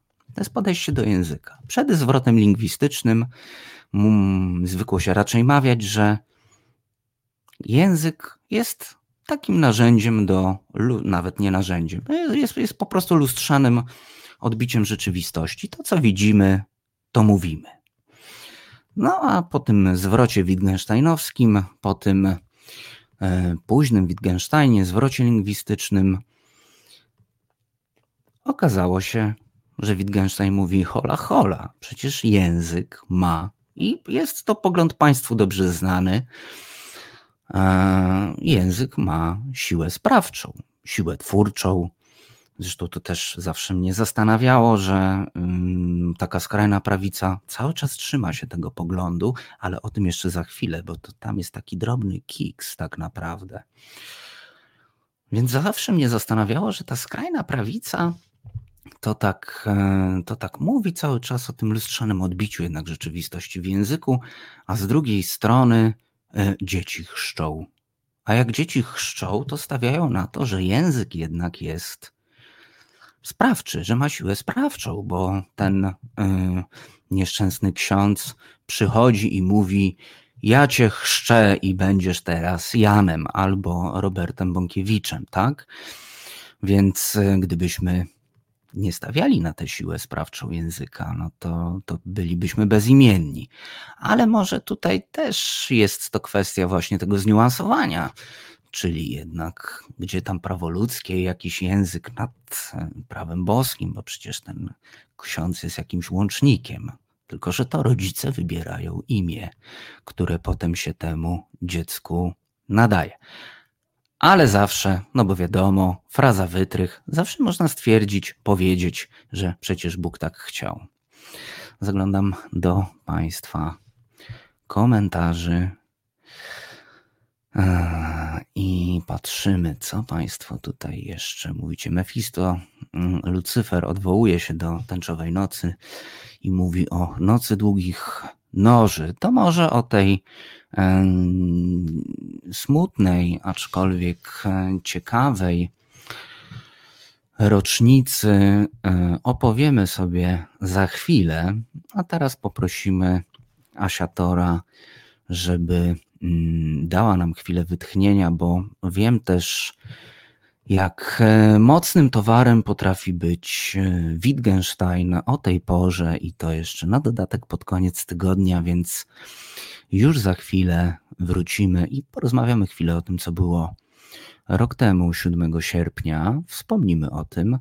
No i zajrzymy jeszcze, bo mam dla Państwa oczywiście informacje, e, ponieważ e, NIK dobrze wie i zarzuca ministrowi Ziobro, co e, co robił z masą pieniędzy. Także dzisiaj tak mocno pieniężnie. Dominik jeszcze pisze, że e, narodowcy zrobią sobie radiowęzeł e, w Saskim, a to będą musieli jeszcze chwilę poczekać, bo to trzeba wybudować. E, no i widzicie Państwo, no, miało być tak, że te samochody elektryczne miały być jakimś takim misiem na miarę naszych czasów, ale chyba ten, chyba takim pretendentem teraz będzie na mianomisia naszych czasów będzie ten nieszczęsny pałac. A wiadomo, jeszcze wszystko się rozbija o to, czy rzeczywiście. Chyba im zależy na tym pałacu. Tak sobie myślę, że chyba im zależy na tym pałacu, bo jak na pewno Państwo już słyszeliście, mm, SN, e, Sąd Najwyższy stwierdził, że jednak e, zawieszał działanie Izby Dyscyplinarnej. Niektórzy mówią, że jest to już wdrażanie tak zwanego protokołu E, e, DK, e, czyli dupokrycia. Inni zaś uważają, i ja też myślę, że skoro nic nie jest takie czarno-białe, to chodzi też o pieniądze, no bo przecież czego jeszcze brakuje na tym placu oprócz tych pomników? No, no, no takiego misia naszych czasów właśnie brakuje. Brakuje jeszcze takiego pałacu, który jak wiadomo zostanie odbudowany, mimo że między, między innymi dzięki unijnym pieniądzom, no to przede wszystkim dzięki, dzięki e, mościwie nam panującym z Prawa i Sprawiedliwości. A za chwilę e, Zbigniew Ziobro, kontrola Niku e, i co ja tam jeszcze zapowiadałem?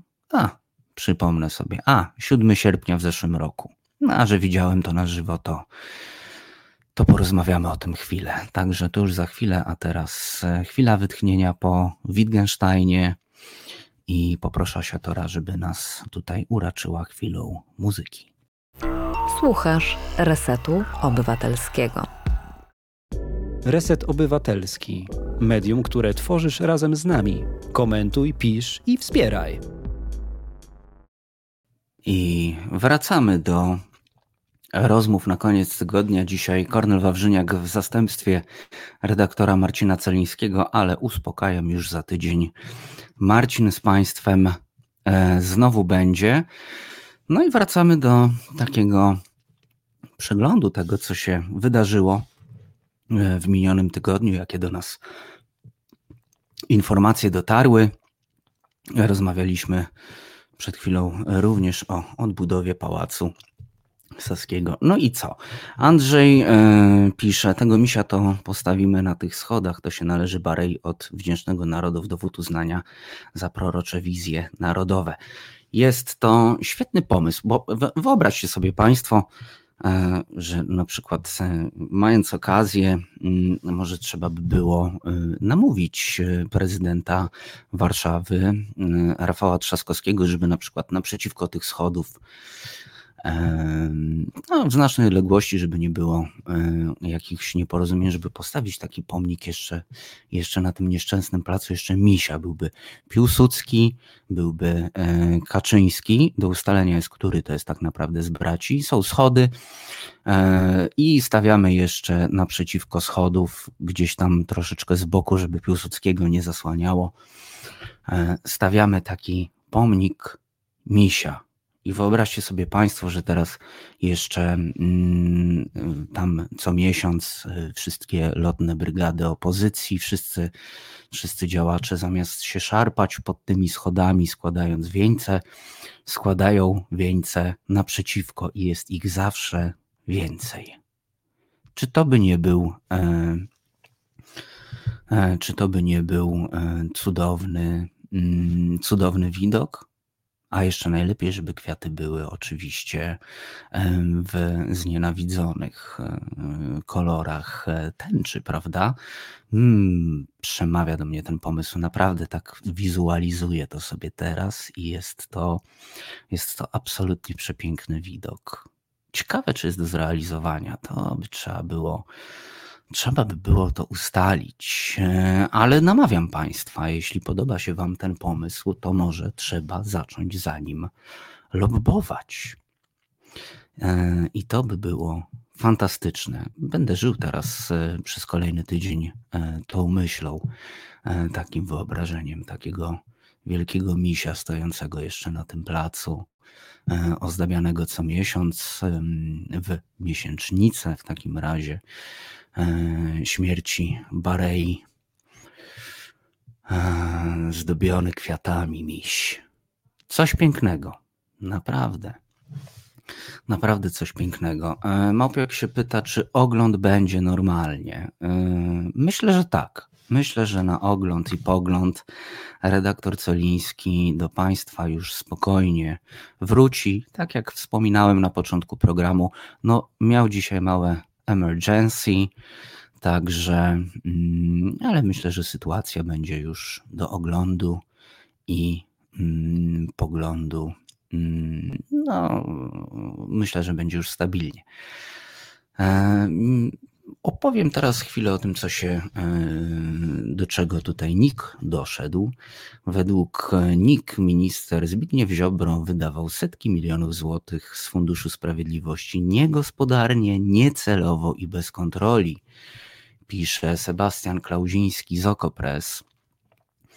E, mamy tutaj nawet e, cytat z kontrolerów. Nie reagował na konflikty interesów oraz mechanizmy korupcjogenne. I mamy tutaj E, wyłuszczone ustalenia kontrolerów NIK-u, e, które Państwu przytoczę. Choć Fundusz Sprawiedliwości miał przede wszystkim pomagać ofiarom przestępstw, ludzie Ziobry wydają pieniądze z niego właściwie na dowolne cele. Chciałbym oczywiście poznać najbardziej absurdalne. Według NIK jest to sprzeczne z zasadą, że państwowe fundusze celowe powinny realizować konkretne zadania państwa. Dalej możecie Państwo pisać miś na miarę naszych czasów, po, po każdym punkcie. Kolejny punkt. Resort Ziobry nie zapewnił wszystkim potencjalnym beneficjentom równoprawnego, transparentnego i opartego na merytorycznych kryteriach ocen dostępu do środków publicznych. Decyzje o dofinansowaniu organizacji i jednostek z sektora finansów publicznych były podejmowane w sposób uznaniowy. Wbrew prawu nie podano ich do publicznej wiadomości. Kolejny punkt. Ministerstwo nadużywało szczególnego, tak zwanego pozanaborowego trybu udzielania dofinansowania dla jednostek z sektora finansów publicznych, a także dyskrecjonalnie i nietransparentnie zmieniało wyniki konkursów o dotacje z Funduszu Sprawiedliwości. W efekcie zadania powierzano nieprzygotowanym podmiotom niedysponującym potencjałem do ich efektywnej realizacji, mimo że do ich wykonania zgłaszali się wykonawcy posiadający odpowiednie przygotowanie i wieloletnie doświadczenie.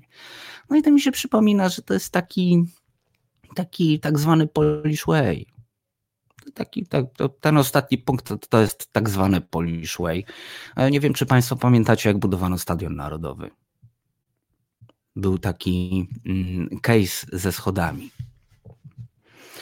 E, wybrano oczywiście najtańszego kontrahenta, e, który stwierdził, a po co tam tyle betonu będziemy lali, czy coś takiego. No i przyjechała komisja na odbiór, przeszli się schodami i mówią, przecież one nie wytrzymają takiego natłoku ludzi. Trzeba to zrobić jeszcze raz. Więc na schody na Stadionie Narodowym wydano kasę dwa razy, więc myślę, że mm, takie to tak, tak no, no, no Polish way.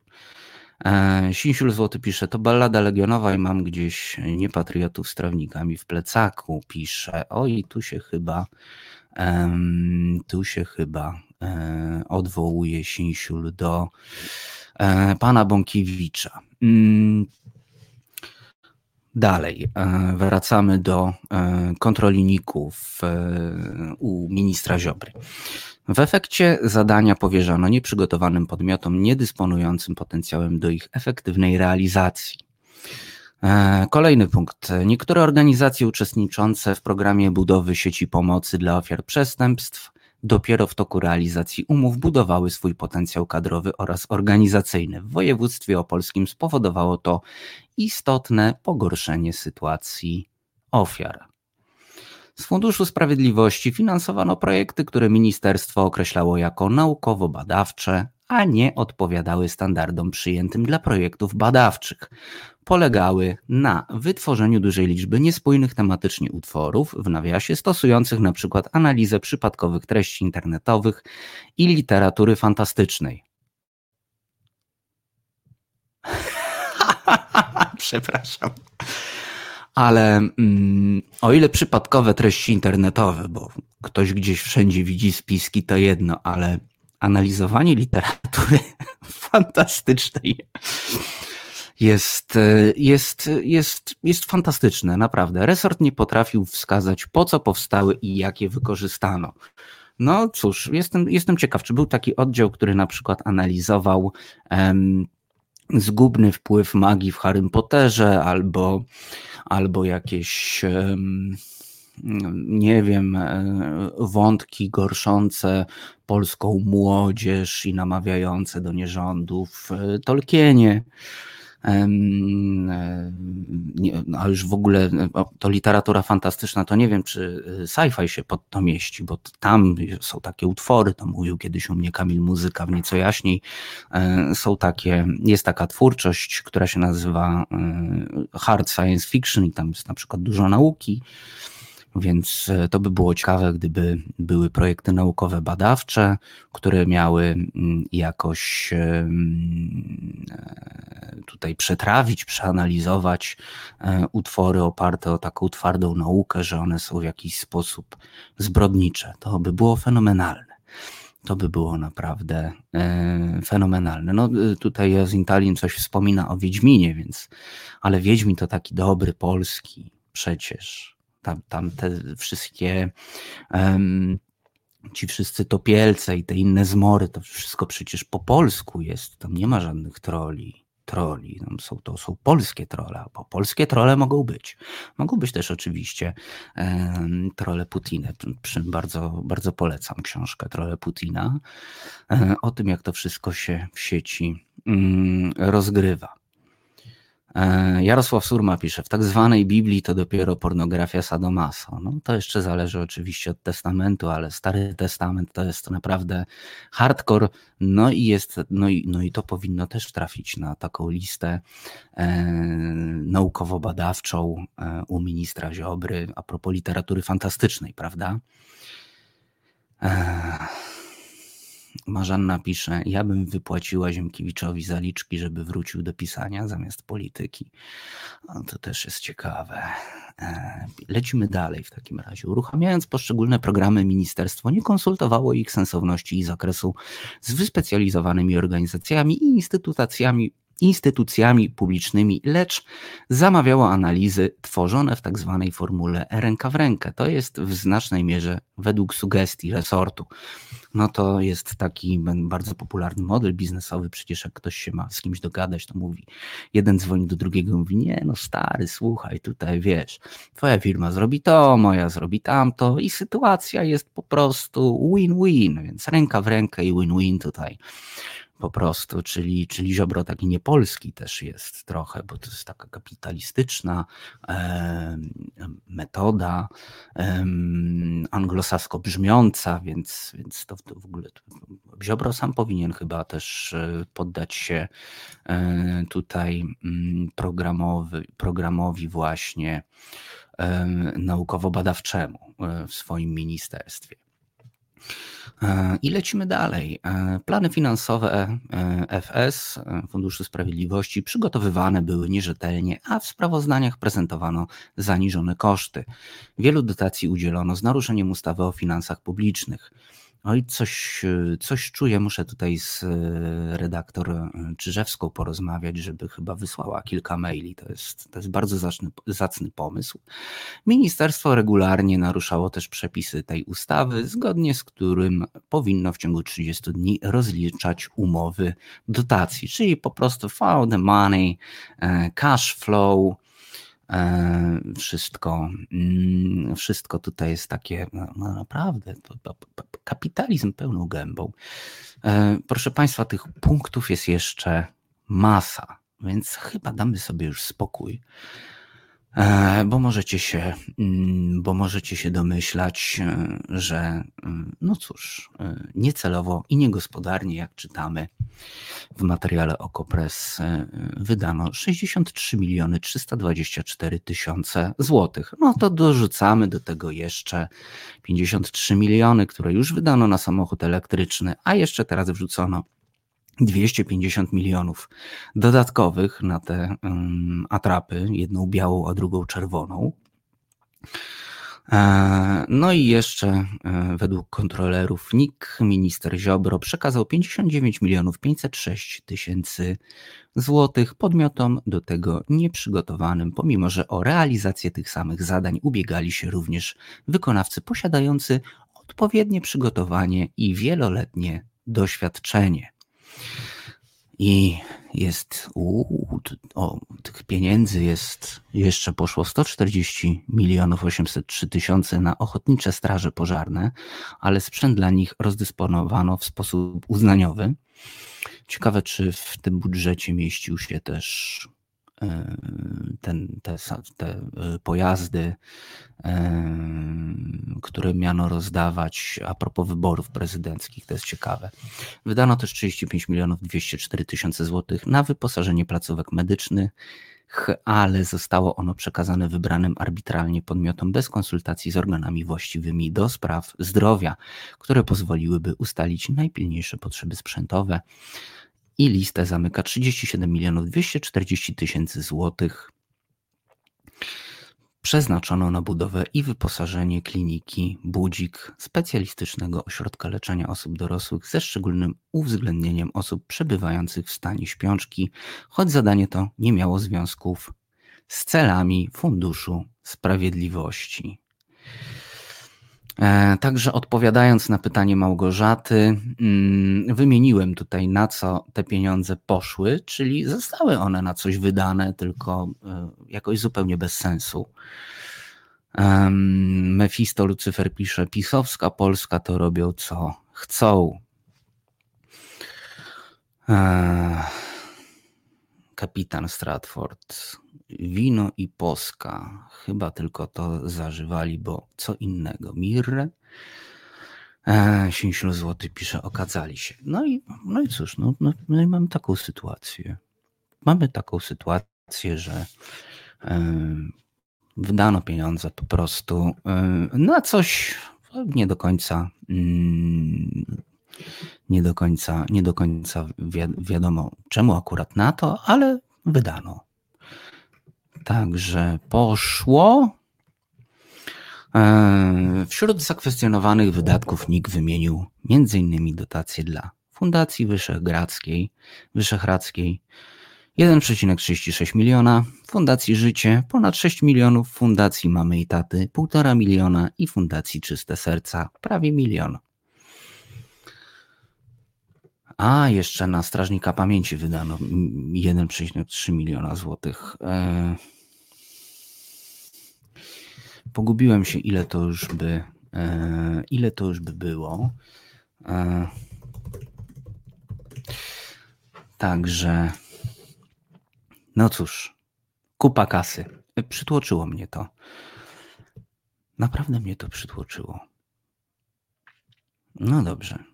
Wróćmy do wczoraj, ale rok temu, czyli 7 sierpnia 2020 roku, miałem tę nieprzyjemność e, być na miejscu. E, jak Państwo wiecie, w zeszłym roku było tak na krakowskim przedmieściu. E, pojawiło się bardzo dużo, dużo osób w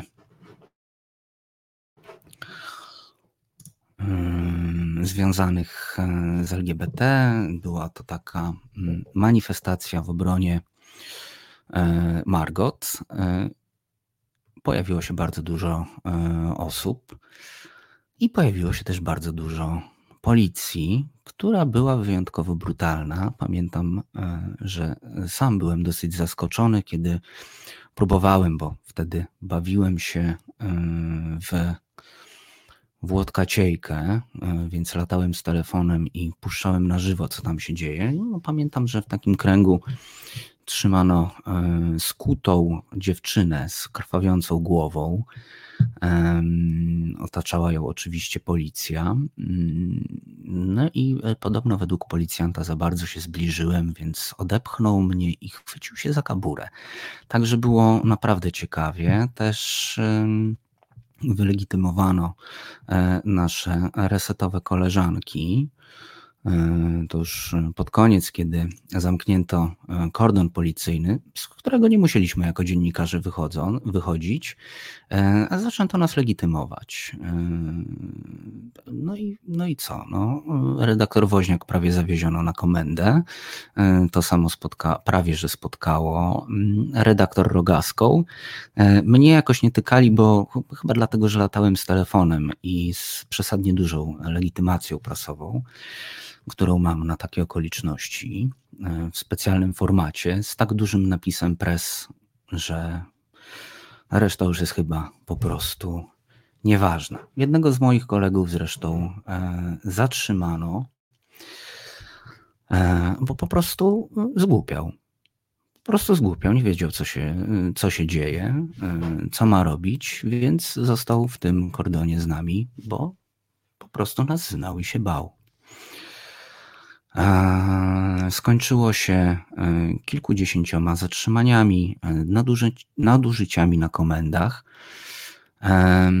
To była naprawdę niespokojna noc. E, były interwencje poselskie i absurdalne zarzuty. Teraz osoby, które mm, zostały oczywiście ze względu na mm, chociażby nieprawidłowe zatrzymania,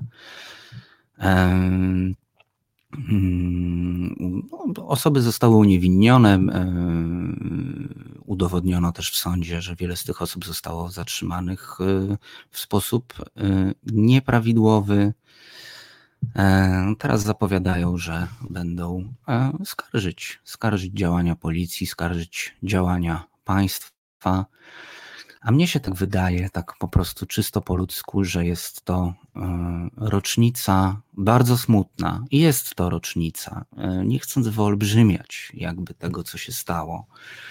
Ale jednak zobaczyłem w zeszłym roku e, bezpośrednio, bardzo dosadnie, że obecnie i wtedy i obecnie rządzący ewidentnie i zdecydowali i zdecydowanie podzielili po prostu obywateli swojego kraju na lepszych i gorszych. i tych gorszych spotyka według Prawa i Sprawiedliwości, według rządzących spotyka po prostu coś strasznego. I jest to bardzo złe i bardzo niegodne traktowanie. Żadne państwo nie powinno tak traktować żadnego ze swoich obywateli. I to tyle na dzisiaj.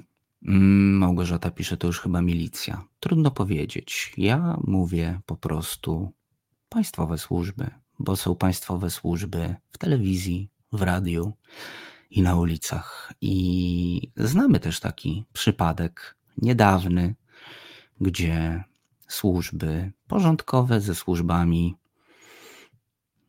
jak to się ujmuje tak ładnie, mm, służby porządkowe ze służbami e, e, telewizyjnymi, tak, telewizyjno-twitterowymi, próbowały e, prowadzić taką nagonkę i myślę, że bardzo dobrze Państwo wiecie, o co chodzi. Trochę im nie pykło, ale zobaczymy jeszcze, jak to się rozwiąże. Także pamiętajcie Państwo, hashtag murem zaradkiem. E, I to tyle na dzisiaj w naszym e, spotkaniu, dosyć niespodziewanym. E, ja dzisiaj w zastępstwie redaktora Celińskiego, który wróci do Państwa w oglądzie i poglądzie i wróci również już w przyszłym tygodniu.